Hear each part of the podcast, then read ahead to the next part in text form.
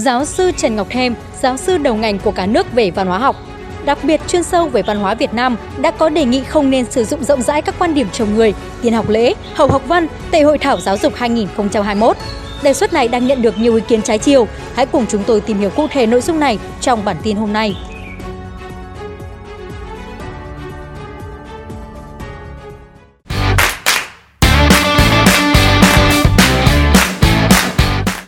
Giáo sư Trần Ngọc Thêm, xã hội truyền thống của Việt Nam là xã hội âm tính, ư ổn định, nên mục tiêu đào tạo là xây dựng mẫu người thừa hành với căn bệnh thụ động, khép kín, với thói cao bằng, đố kỵ và thói dựa dẫm ỉ lại.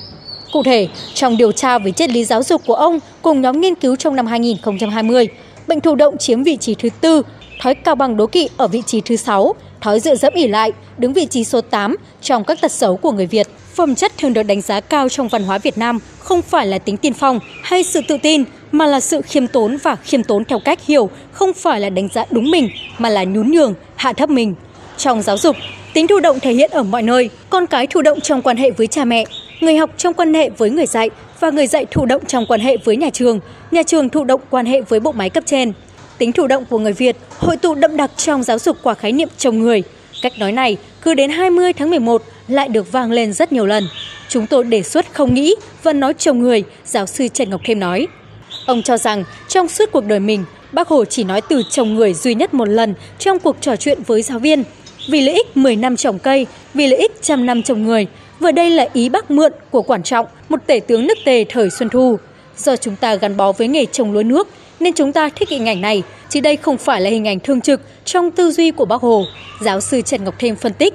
Theo ông, sáng tạo thuộc về tài năng, trong khi xã hội Việt Nam truyền thống hướng đến ổn định, nên không hướng đến tài năng mà đề cao chất lễ, tiền học lễ, hậu học văn, đề cao sự phục tùng.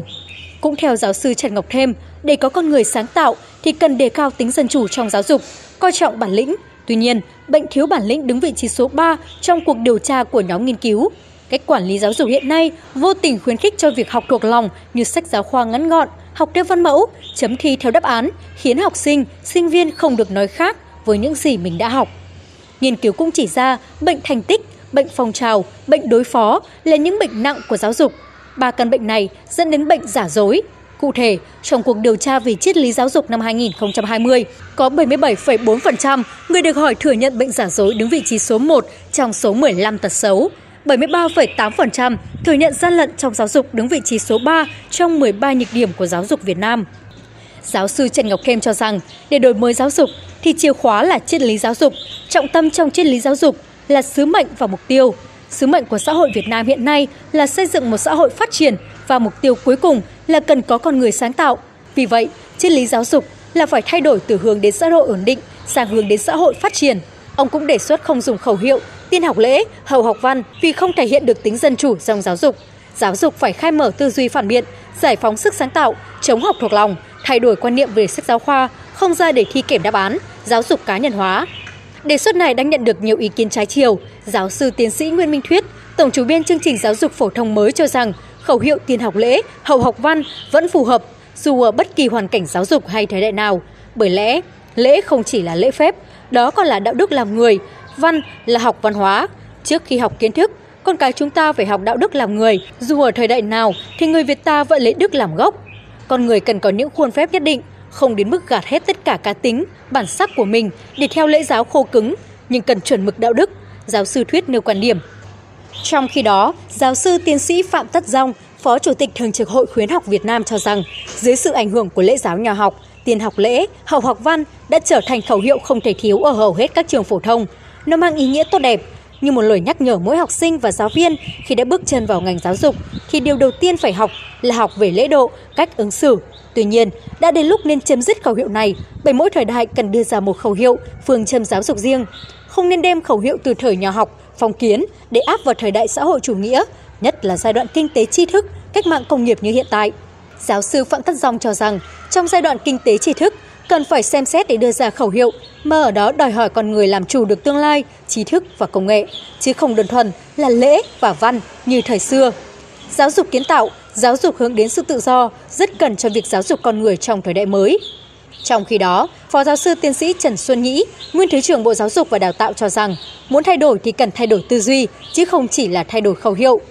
Quan trọng nhất chính là cần đổi mới giáo dục theo hướng phát triển, lấy chủ thể làm nền tảng của sự sáng tạo, chứ không nhất thiết tập trung vào thay khẩu hiệu. Việc có khẩu hiệu để con người nhớ tới ơn nghĩa người dạy dỗ mình, chứ không phải gò ép bản thân không phát triển.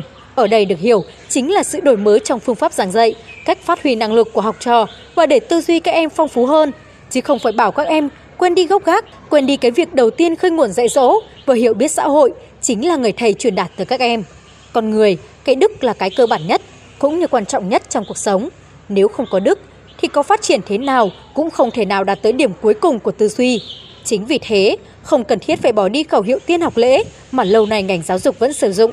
Ông Nhĩ nói, Phó giáo sư tiến sĩ Trần Xuân Nhĩ cho rằng, việc bỏ khẩu hiệu có thể giúp giáo viên hướng tới phương pháp dạy hiện đại, phát triển năng lực tư duy của học sinh.